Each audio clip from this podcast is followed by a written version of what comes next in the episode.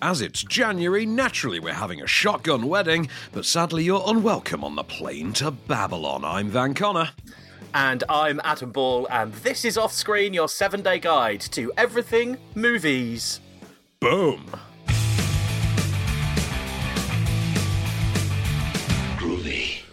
Well, hello then, and welcome back to the show. We are going to start with some brand new movies out this week, as we always do. Um, we are going to start with, well, what a thing to start with Murderous Goblins in a movie called Unwelcome. So, talk to me about this, Van.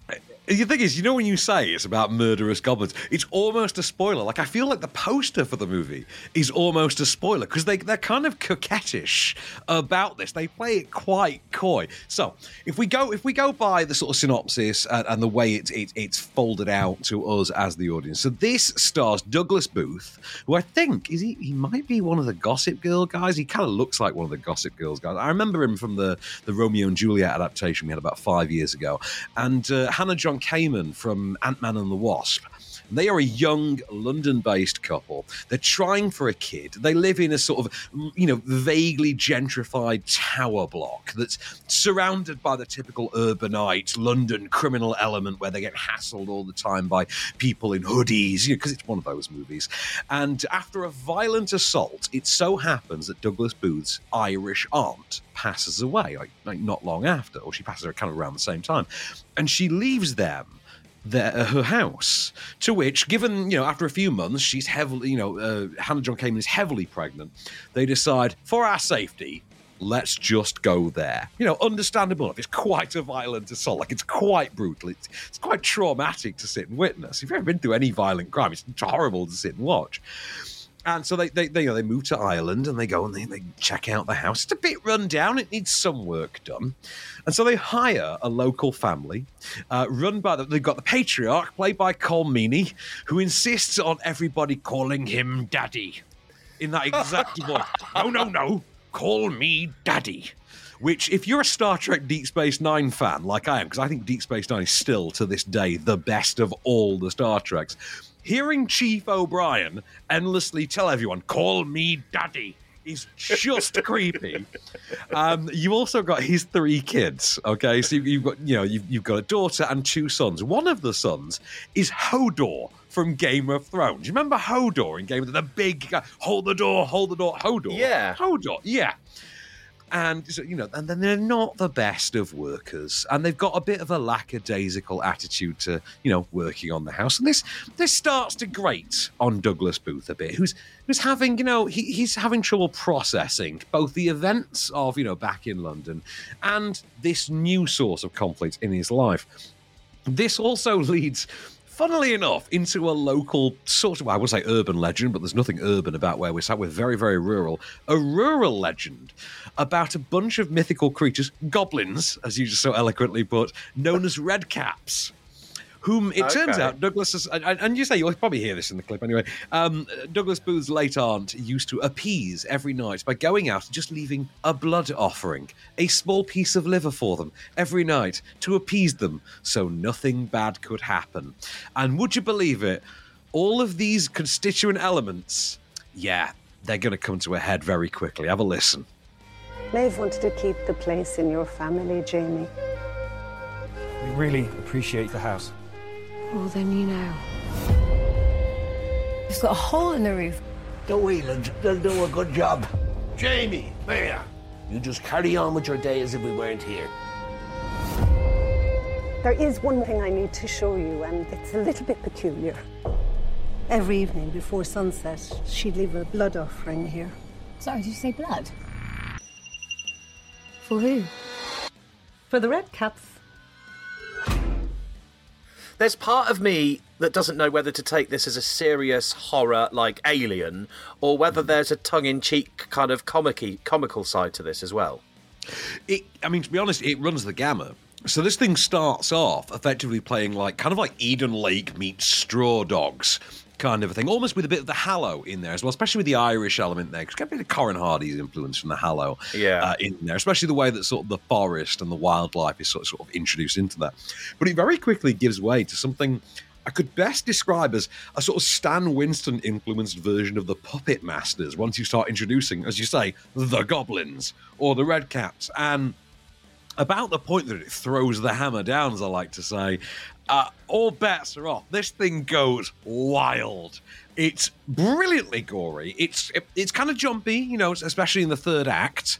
Um, but prior to that, through the introduction of the Whelan family, you know, uh, Chief O'Brien, as I keep calling him, uh, Colm Meaney, um, who I just, by the way, massive shout out to Colm Meaney, because Colm Meaney never, ever gets the love that he deserves. Like I say, he was Chief O'Brien in Star Trek, and he did that for seven years. Prior to that, he was on Star Trek Next Generation as the same character. He was so popular as a background character that they upscaled him for the spin off. And he's always been a fan favorite, but outside of that, you always feel like Colm Meaney never gets his due. I remember the director of The Englishman went up a hill and came down a mountain, famously referred to him as the Celtic Gerard Depardieu. And it's a description I think still very much fits him, except I would argue that Meaney is doing better in his, his older years than Gerard Depardieu is. For one thing, he's never got drunk on a plane and nearly crashed it.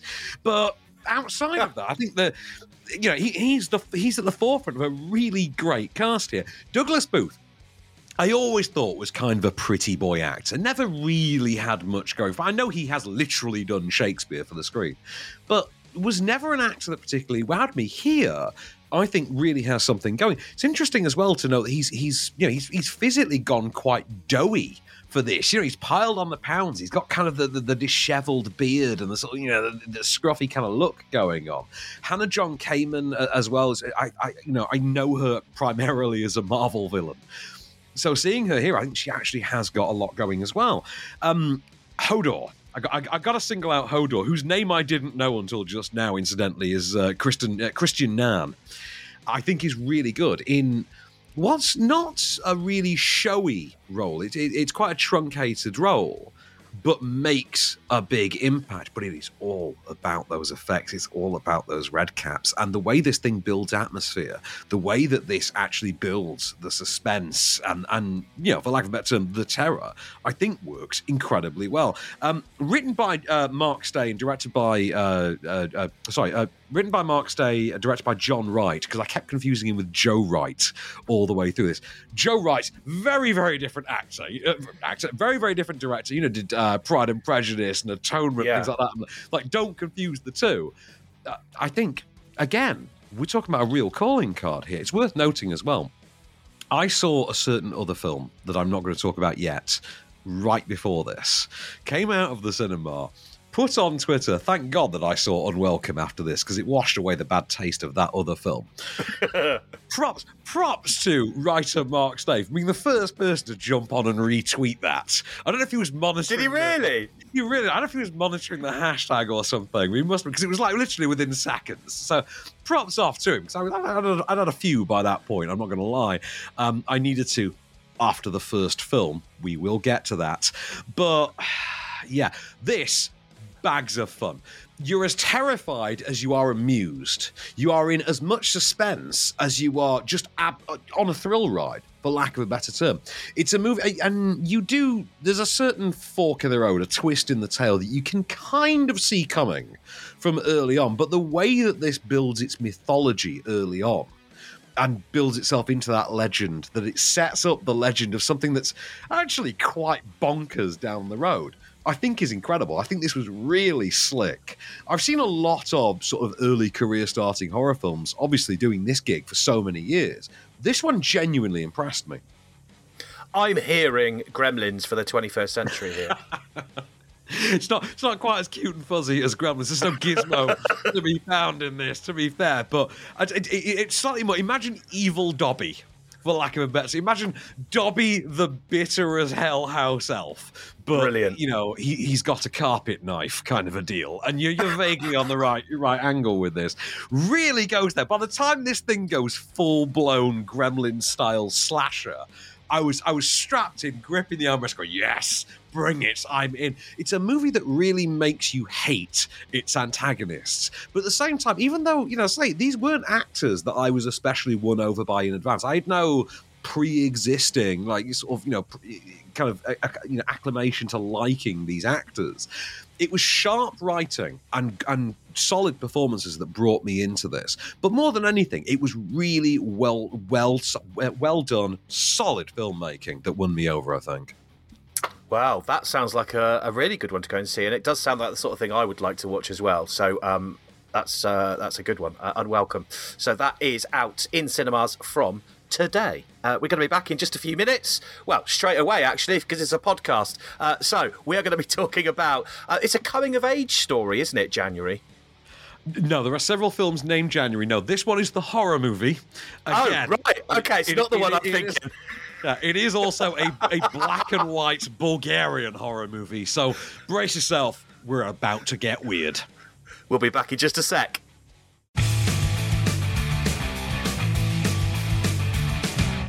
Hello and welcome back then. Sticking with some more brand new movies that are out this week, uh, we are going to talk now about January, which is out in cinemas and on demand from today. So, as you just mentioned, then this is this is a black and white horror movie. It is a black and white Bulgarian horror movie, would you believe? Which I thought was a nice, tight and tidy 90 minuter going into it. And it turned out to be like just shy of the two hour mark. So I was a little intimidated when I started it. And then as it began, and it is, you know, it's black and white, like, oh God, it's going to be the lighthouse again, isn't it? Do you remember the lighthouse a few years ago? Oh, I think I did see that actually. Yeah, uh, that was really cheesy from my memory. Oh no, no, the, the exact opposite. That was just really morbid. It was Robert Eggers. Oh no, it's not the one I've seen then. I think that was his last one prior to doing The Northman, which you may remember I'm a huge fan of. Um, yeah. I will say, like The Lighthouse, this also begins with two men in a very isolated uh, location with a small animal, you know, just, just dealing with loneliness. So, as I just said to you when we were off mic, um, I, I can't do this plot any more justice than to simply read out the IMDb profile, the IMDb synopsis for this. Okay. Two men and a bird trapped in a snowstorm in the middle of nowhere try to solve a mystery while it slowly devours them. that's like that's as bad as snakes on a plane. Right dare you diss snakes on a plane? I'm a hu- I'm a huge, huge fan of snakes on a plane. I was asked at university once, "What is the greatest title any movie ever had?" And I said, "Snakes on a plane, yo." And he went, "Well," exp-, and, and the lecturer genuinely said, "Explain to me what is the plot of Snakes on a Plane." I told him, "Went so it's literally snakes." On a plane, I went yes, and he goes, "Okay, I, I can't argue that. Fair enough." Um, it's also that's what it says on the tin. Yeah, I mean, you can't really argue that. I mean, this, I presume this does take place in January because it's in the snow. Bulgaria, I would imagine, has snow in January. Yeah. So I should explain. They're in that isolated location. The whole thing is that, you know, more, uh, they get more people come and join them in this isolated location. As they try to go into town one by one, the cart, the sort of uh, mule and cart that they try to take into town, returns to them every time without the man on it and only a frozen wolf in his place. And one by one, they simply collect these frozen wolves as they keep trying to go for. Yeah, it's it's absolutely deranged. It's one of those movies. There's no clip for this. Obviously, I don't think any of us speak Bulgarian especially. No. But uh, my, my, my, mate's partner is Bulgarian. I, sh- I, should have asked her to come and join me for this one, actually, because I did watch this on links. I should have gotten around to come and watch it with me. It would have been an interesting perspective to have. I'm going to ask Susie. I'm going to, I might see if I can get her to watch it with me over the weekend or something. I'd be interested to know the opinion that she has if she's Bulgarian. I, It'd be very interesting. I would genuinely, yeah. It'd be fascinating, wouldn't it? Yeah. So, um, this is uh, uh, written and directed by, uh, by Andrei Paunov.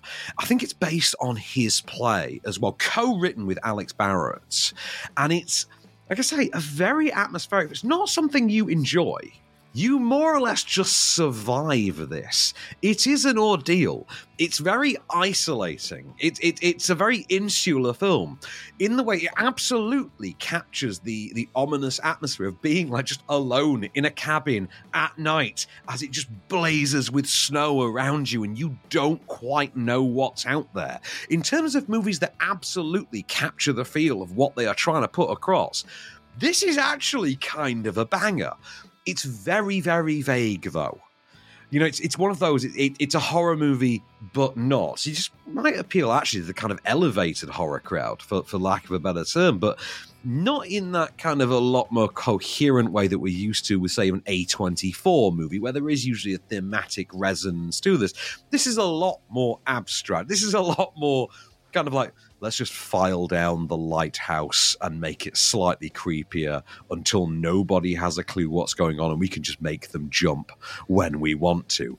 I will say the performances in there, particularly Samuel uh, Finzi, I think, in, in the lead. It's worth noting that none of the characters have names. They are specifically referred to by descriptors. So even if you go by the IMDb listing, they're only going with the descriptors.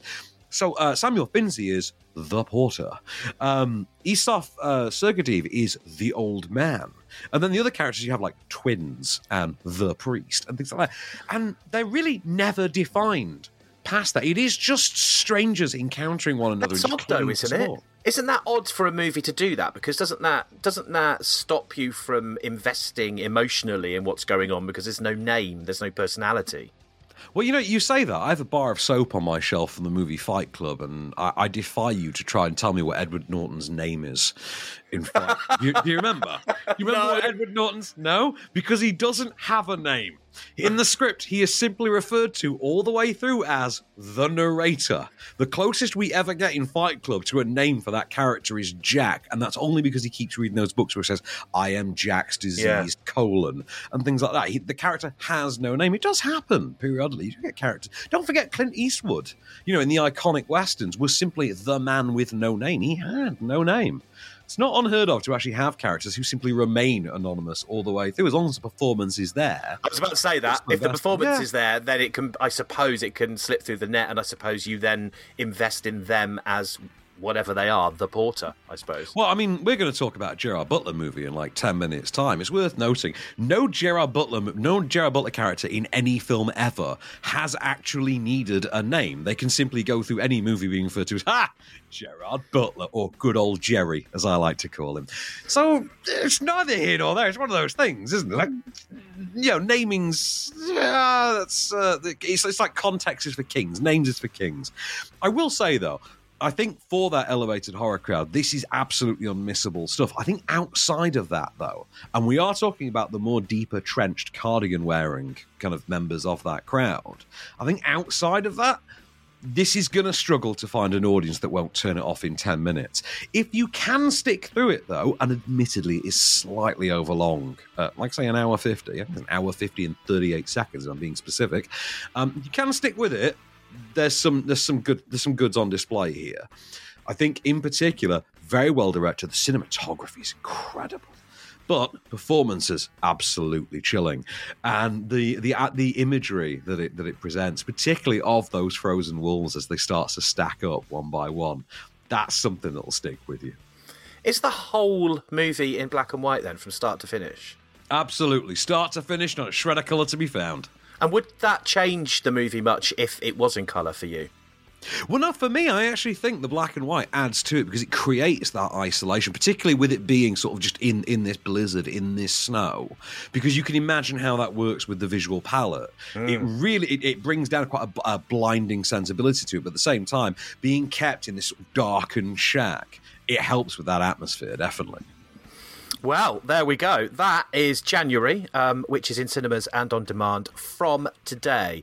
So we are going to be back very soon. Uh, we're going to be talking about Babylon and also Shotgun Wedding. Which one of those two was the one Van was talking about earlier that was really bad? I'm assuming it's one of those two and not one we're doing later, but we'll find out. We'll be back in a minute.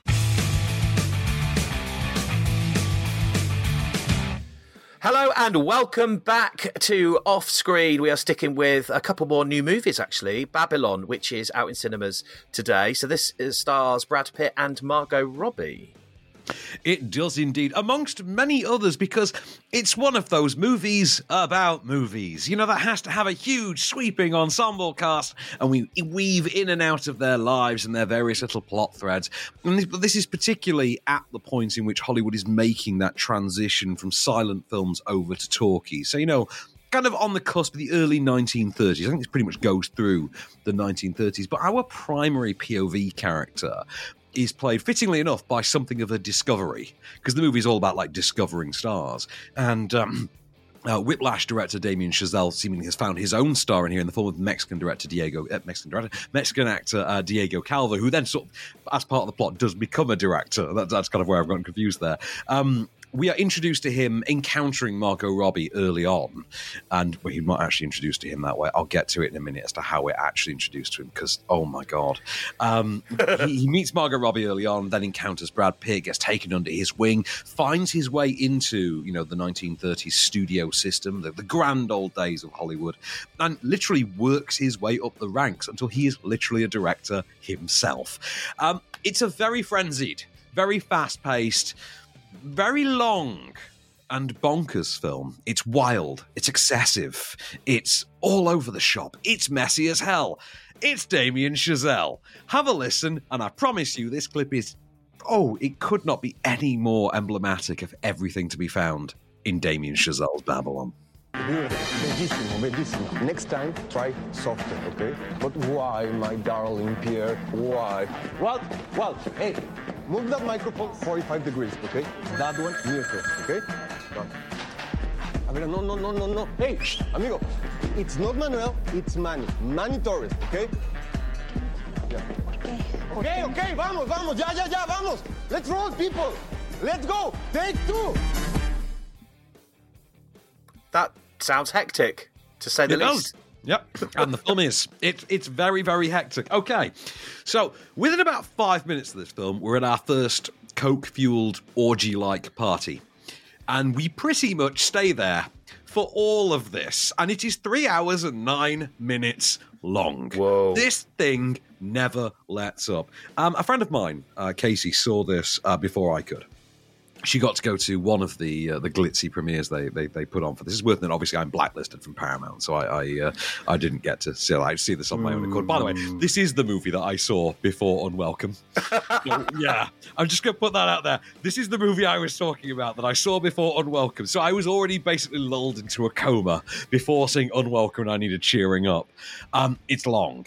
That opening sequence, the opening five minutes, literally involved Diego Calva's character being introduced to us as a man is bathed in elephant feces.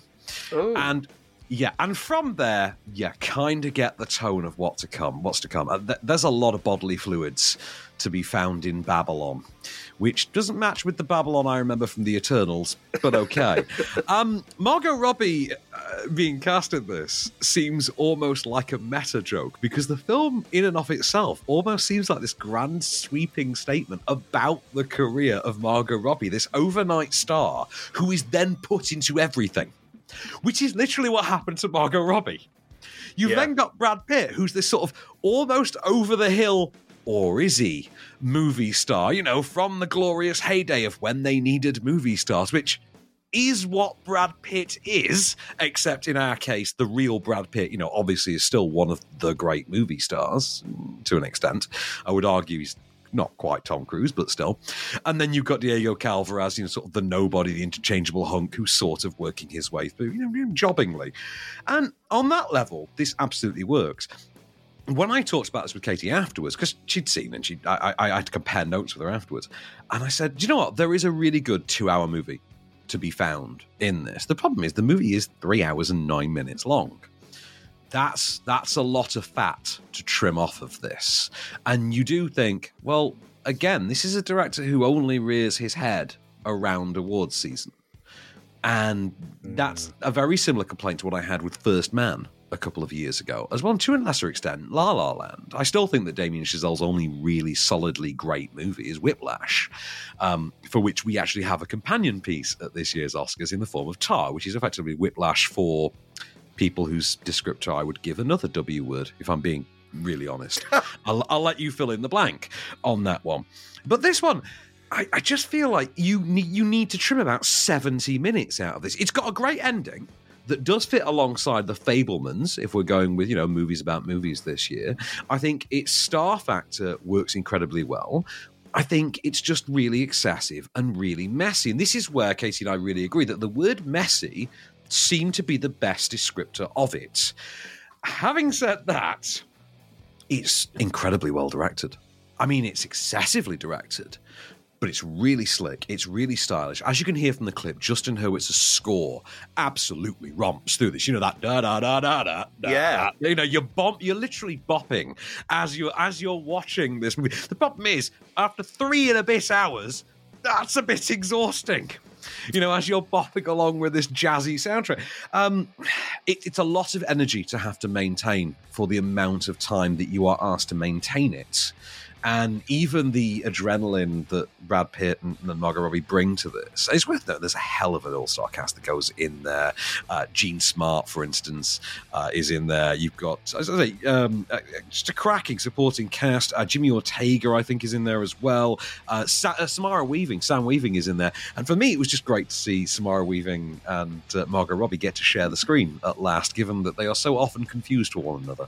In that Jeffrey Dean Morgan, Jeffrey Dean Morgan, Javier Bardem kind of a way, where everyone just mistakes them for each other, or or Timothy Olyphant and uh, and, and uh, what's his name, Josh Duhamel, incidentally, which uh, you know leads us to our next movie. But let's just say Babylon does not quite live up to its promise. It certainly does not live up to the promise of the title Babylon, if we're being really honest. It sounds like I would probably need a 20 hour sleep after watching that, from what you said. Um, but I, I need, want- I, yeah, I took about a twenty minute in the middle of it, if I'm honest. Well, it's up to you to decide if you want to go and see it. It's out in cinemas from today. Um, now, Shotgun Wedding. So this one is Jennifer Lopez and Lenny Kravitz, I believe, and I've interviewed Lenny Kravitz. Nice guy. Yeah, yeah, Lenny Kravitz, I will say, is one of the two best things about this movie. The other thing is uh, Jennifer Coolidge, who I know is now known by her own actual name. But can we all just remember for a second that up until about two weeks ago, Jennifer Coolidge was mostly known as Stifler's mom? yes, of course. Yeah. Jennifer Coolidge, until two weeks ago, was most historically renowned for literally birthing the term MILF. Yeah. Uh, yeah, which, if we want to get really technical about it, you know, only exist was literally brought into the world in 1999 by the actor John Cho from Harold and Kumar and Star Trek. Okay, let's let's give some credit to these things. This is not a term the porn industry introduced; the writers of American Pie did, and it's all thanks to John Cho and Jennifer Coolidge. So, Lenny Kravitz, Jennifer Coolidge, best things in this film. Yes, I know she's known for White Lotus or whatever it is now. I've not watched it. I'm sure it's great, but it's got Aubrey Plaza in it. I'm still traumatized by the ex fiance, so I'll get round to watching it at some point. Anyway, Shotgun Wedding. Which stars Josh Duhamel, aka Poundland Timothy Olyphant, as the fiance the fiance who is marrying Jennifer Lopez. Oh, lucky devil. And you know he's a lucky devil because this movie has to have that obligatory sequence in which they get Jennifer Lopez in a tiny pair of pants for a needlessly long amount of time and uh. then draw attention to it. They even get to do the booty shake because, ugh, movie. Anyway. Right, interesting thing about this movie, it was going to star Armie Hammer until he was sacked from it because apparently rich people really want to be cannibals. What? Yeah, uh, Google it. All I'm saying, Armie Hammer really wanted to be a cannibal. Anyway, Armie Hammer got sacked for this, and they thought we need someone on the cheap. Let's get Poundland Timothy Olyphant. So as of today, Amazon Prime are in fact streaming this version. It's I say it stars the couple. They're getting married in the Philippines because reasons. He is an ex-baseball player for reasons. I presume convenience of plot because there's a moment that comes up later on, and just as they're about to, they're having a little tiff just before the ceremony. Terrorists turn up and take, uh, like pirates in this case. I think they're terrorists or pirates turn up, take the wedding party hostage. Jennifer Coolidge is Timothy, is not not Timothy Olyphant. You see, I'm making the mistake now. Jen- Jennifer Coolidge is Poundland Timothy Olyphant's mum, hence why she's involved in there. Uh, Lenny Right. Kravitz is uh, Jennifer Lopez's ex-boyfriend, who's at the wedding for reasons and the wedding party are all taken hostage, and it falls to the wedding couple to save the wedding. Have a listen. Uh, this is Jennifer Coolidge and Jennifer Lopez, and not Timothy Olyphant, having a chat pre wedding. Just so you know, Jennifer Lopez is wearing tiny pants in this scene. Your future mother-in-law, Carol. yep, I know your name, Carol. I brought some of the extras for the welcome bags in case you want to make one for Sean. Oh, oh, great. Thanks. All right, thanks. Tommy, she's not wearing any pants. I just want to ask, and, and I hope it's okay. Is that genetics? Or is it like Pilates? Oh, Mom, now's not the time. Oh dear. I, I Yeah, mean, I can you- see where this has gone wrong with you. I mean, uh, it's um, it sounds like it's it's hard work to watch. It's really hard work. It is exactly 100 minutes long. It is an hour and 40 minutes long. And the only time I laughed, and I do mean I laughed once in this entire movie, the only time I laughed was when. I keep calling him not Timothy Olyphant in my head. Was when Josh Duhamel injured himself. He, he, cuts he cuts his own hand rather violently at one point, and like there's a, there's an arterial blood spray, and I wanted him to suffer so badly that I cackled maniacally with laughter by that point. I hated this. I hated it so much. This was the worst attempt at a beach wedding since my own. And oh my god, I hated it with the fury of a thousand suns. Jennifer Lopez has never been less appealing as an on screen presence than she has in this movie. I honestly, at one point, wish that they'd kept Armie Hammer in this because it just would have been interesting to watch him in the background looking at people and licking his lips subtly to himself. Because it would have at least given the film some semblance of a personality. D'Arcy Carden from The Good Places in this. Still not a laugh. Still no laughs to be found. There's a dude from oh, one of the sitcoms I liked uh, in this as well. Cheech Marin is in this. Could not save it. There's literally not a laugh to be found in this unless you actively despise not Timothy Olyphant and want him to make himself bleed to death, which happens. It feels like Snatched. Do you remember Snatched with Goldie Yeah. Hawn and Amy Schumer? This feels like Snatched for people who think Amy Schumer has too much depth as a performer. And believe me, that is a low, low bar. No. This would be about as fun as actually taking a shotgun to your own wedding. It's just no good. And believe me, we almost had another straight to streaming comedy to review this week, if not for the fact that the publicist, for some reason, just never got around sending us a, a link, which I presume just means Eddie Murphy's new movie is crap. You know, it's an Eddie Murphy. Yeah, movie. Uh, good point. are, if we're being honest. If we'd reviewed that, I would have been interested to see if that was any worse than this. But it would have to try really, really hard because this absolutely blows. That's the only the only way I can describe it. This sucks hard. It both sucks and blows. It achieves the impossible. Well, I have to say, you are always honest with your reviews, but you don't use the word hate very often, and that was used there a couple of times. So I'm stepping back. Despise. Slip out the room now before things really kick off. Uh, but you can make your own mind up. Shotgun Wedding, Prime Video from today. Watch it if you dare, by the sounds of it. Um, and we are going to be, if you dare, yeah. Um, we are going to be back and we're going to talk about Plane in just a few minutes. So stay right where you are.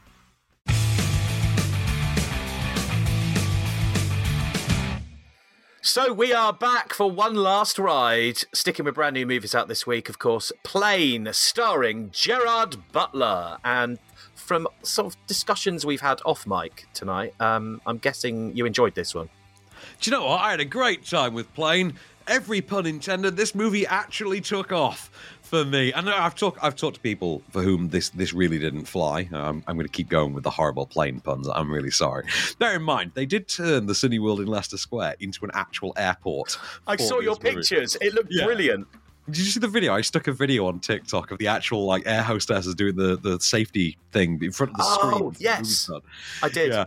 Uh, absolutely bonkers. And believe me, the movie absolutely justified it. It was this is such stupid fun. It's worth noting, like, you know, this is a movie you have to pay to see, and it justifies every penny.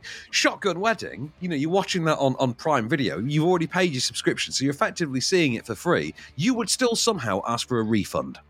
Deservedly so. This whole different thing. So, good old Jerry Butler is a pilot. He's a commercial airline pilot who's flying from Asia back to the US, and he's he's transporting as part of his as part of his, his complement of passengers. He happens to be transporting a murderer who's in custody, who's Oh. extradited, and then they go through a storm, and the plane has to crash. And it, no sooner has it crashed than it happens to have crashed on a pirate island, not unlike the one from Shotgun Wedding. because the plane's been struck by lightning in the in the crash and all that the power's fried whilst you know they're trying to like get the plane off the ground they have to go and find a radio and this is when the, the, the pirates start to realize oh there's a, there's a plane crashed on the island and it falls to gerard butler and the murderer to have to actually uh, say, to have to, have to save the passengers. So what you get is part passenger 57, part Die Hard. Have a listen. This is Gerard Butler literally using you know, old school phoning his teenage daughter to tell to try and get some kind of help. Yeah, sweetheart, it's me. I'm okay, I'm okay. Now don't talk, just listen, because we might cut out, okay? Quick, grab something to write with. Donnie, not now, Aunt Carrie. Is that your dad? Yes, yes. When are you, Brody? Okay, I got it. We've gone down, all right? So I want you to write what I say and get it to Trailblazer immediately. Okay. All right, we're on an island somewhere in the Jolo cluster in the Sulu Sea. Okay, now we have no radio. And I don't know what island we're on. I do have one question from that. They're on an island in the middle of nowhere, but they've still mm-hmm. got an EE signal. well, I mean, his daughter does. His, uh, his daughter, I can't remember where his daughter lives in, like Hawaii or something. That first of all, there's a moment very early in this. I saw this with with Zara. You've met Zara a bunch of times. Yes. Um, I was I was sat watching this with Zara, and this is how jaded we are as film critics. There's a moment very early on in which Gerard Butler does that sequence they do in all these pilot movies, where the pilot sits in the cockpit in his seat and he meets his co-pilot for the flight. He's never met him before, and they do this thing where they, they he has a picture of his family. He says, "Oh, is that your uh, your, your family? Oh, how lovely!" And then the guy says to, to says to old Jerry, "Oh, is that your daughter? Oh, she's beautiful. Her mum must be lovely too." And old Jerry says. Yeah, mom passed last year. And at that exact moment, Zara and I turned to one another and in complete audio sync just went, well, of course she did. Because action movie, it's one of those. This this could not be any more paint by numbers if it actually came with a watercolor paint kit. Like it's it's absolutely deranged, and yet somehow, much like Gerard Butler himself, the movie knows what it is. It has absolutely no ideas above its station. It's not trying to be particularly funny. It's not trying to be particularly funny. It's, you know what? We know what we are. We're going to hit the beats. We're going to do it well. That's all. We, we're here to do it well. If we can do an explosion, it's to be a big explosion. It's to. You're to feel that fire. You know, if we're to do a car chase, oh, this, we're to have Gristle fly. It's to be the best car chase. Oh, and it, it's a movie that absolutely knows the beats it's going for, and it just goes for them fair play. This is not trying to get any ideas above its station whatsoever. So Gerard Butler may as well just be playing a character named Captain Jerry Butler. You know, Mike Colter is in there. He's literally playing Luke Cage. You get the impression that this was put together and he was cast a couple of years ago, back when they were under the mistaken impression that Netflix's Luke Cage might actually lead uh, lead to him becoming an actual star, and this Yeah. would be a star vehicle. It's worth knowing he's pretty good in it. Um, it's directed uh, by the director of Mesrine, parts one and two, a few years ago, uh, Jean Jean Francois Richet, I think his name was. Um, it's, ca- it's supporting cast. It's not particularly a, a known cast. Think you've got Tony Goldwyn in there, who's probably best known as being the sleazy best friend from Ghost and President Fitz from Scandal, if you're a Shondaland fan. But other than that, yeah, you know what you're getting with, with, with Plane. I mean, its titled, and people have been taking the mick out of its title for me. It's the stupidest title. Yeah, it's a stupid movie. It knows it's a stupid movie. That's why it has a stupid title. If they could have called it Airline Thriller, they probably would have. I mean, it's up there with Snakes on a Plane in that regard. I hope this thing makes a billion dollars. They're obligated to make a sequel. It's set on a boat and they have to call it Boat because it's that kind of a movie. and to be fair, I mean, this I saw this the day, I think it was the day before I saw Babylon. There's a moment towards the end of Babylon where, like, you know, the closing of Babylon, where, like the Fabelmans, they make it about the legacy of cinema. And you kind of wish they'd somehow, if they'd had foreknowledge of Plane, that they had included just a, a snippet or a little second from Plane, because they do include some certain iconic films at the end of Babylon. Um, you can probably hazard a guess if you know certain iconic works of cinema. You can hazard a guess as to what some of them are. But uh, one of them is my favorite. One of my one of them is my favorite movie of all time. Funnily enough, but um, Plane is kind of emblematic of the film that we need in January. A friend of mine, Andy Meakin, uh, used to run a Cineworld, runs a, a light a branch of the Light Cinema now. Famously said to me many years ago when we were watching one of the Underworld movies that was released in January that every January, on the cusp of awards season, you need a palate cleanser. You need some dumb fun. Strap on in. It's an hour, hour 40, hour 45 check your brain, have a good time. And you need that every January because the next two months are going to suck. And we had the Oscar nominations, I think, the following day after this. And you know what? He was absolutely right. So fair play, Mr. Meakin. You call it yet again, I think like a decade later. This is the palate cleanser we absolutely needed before a very problematic, very uh, formulaic, and in some cases problematic set of Oscar nominations. Yeah, this is your palate cleanser for the year. If you want that dumb fun, you want that January ride, take a ride on plane. This is the one to see. And I, it, uh, believe me, this is winning nobody's award. This is nobody's film of the week except mine. I'm very, I'm very sure. This is not getting right, you know, rave write-ups in any broadsheets from anyone in cardigans. But for me, hell of a time. I'll see this again. Absolutely sounds like the kind of movie that, as long as you know what you're getting into, you'll leave happy. Yeah. Yeah, well, you know what? It's it's a, it's a Gerard Butler movie. Don't get wrong; it's not top five Gerard Butler movies. I mean, this is nowhere near like as fun as Gamer, for instance, or Law Abiding Citizen. Which I mean, Law Abiding Citizen is the best Gerard Butler Yeah, movie. Everyone yeah, knows yeah, that. And it's not even it's not even particularly as good as the remake of Death Race. But oh no, hang on, that was Statham. See, I'm confusing. I'm confusing my action stars there. Sorry, that one was Statham. I I, I remember the Gerard Butler equivalent. But it's because Gamer and Death Race are so interchangeable at times. But uh, that's it. Actually, I would go so far as to say that like they are now rivaled for me. Gerard Butler and uh, Jason Statham are rivaled as the two definitive, you know, action stars of this particular niche of the subgenre this century. But I think Butler might be overtaking him at this stage. I would definitely watch this just because it's got Gerard Butler in anyway. But I think you you've sold it to me. Something that you can just sit back, knock back, and, and relax and enjoy. Like you say, palate cleanse is a really good way of putting it. So um, Mm. I like it. I like that. All right. Well, that's in cinemas from today. Uh, that's all we got time for this week. Uh, we've covered a lot of ground with a lot of new movies. We're going to be back on Friday, February the third, when we're going to be looking at She Is Love. Yep, she is love. New, well, apparently quite acclaimed. I look forward to watching that one. One that is strangely well reviewed, though. And this came out before Christmas in the US. This got a lot of love and wound up getting not only a higher critic score, but a higher audience score on Rotten Tomatoes than a certain other sequel that happened to come out the week before, which was Avatar. And Wow. uh, this is this is Puss in Boots: The Last Wish, which I actually watched over Christmas. So I can tell you yeah, it's a, it's a better movie than Avatar: The Way of Water. I'll, I'll I'll tell you that much. And did actually terrify my uh, my my best friend's seven year old son. So you know. You can you can see what I want.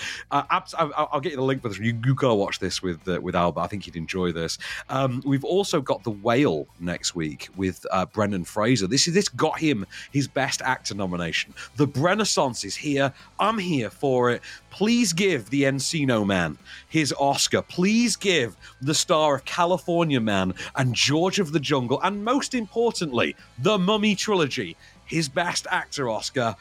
And we're going to see the film for ourselves next week. We have also got the Chumbawamba documentary. I get knocked down. I can't wait for this. I, I, I can't wait. I mean, I mean, wouldn't it be great if they served you drinks during this documentary? It was a whiskey drink, a vodka drink, a lager drink. Oh, you stole my joke.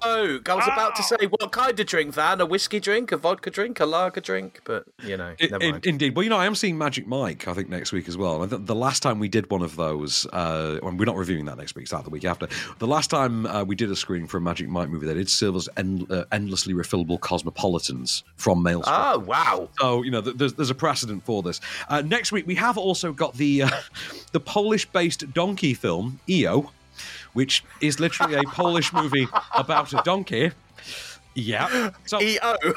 E- uh, EO, yeah, yeah. And so, so next week we have literally got Puss in Boots and a donkey. So we're keeping the Shrek theme alive. And not to bury the lead, of course, the return of M. Night Shyamalan in a movie starring Dave Batista and Rupert Grint. Knock at the Cabin is out next week, which I'm very much looking forward to. Give me any movie with Batista, but particularly a Shyamalan one. Looking forward to seeing what he's got. Well, lots for us to talk about next week, and you've got plenty of movies to get watching, Van. So we'll uh, be talking about all of those. Uh, but until then, I've been Adam Bull. I've been Van Connor, and we shall return.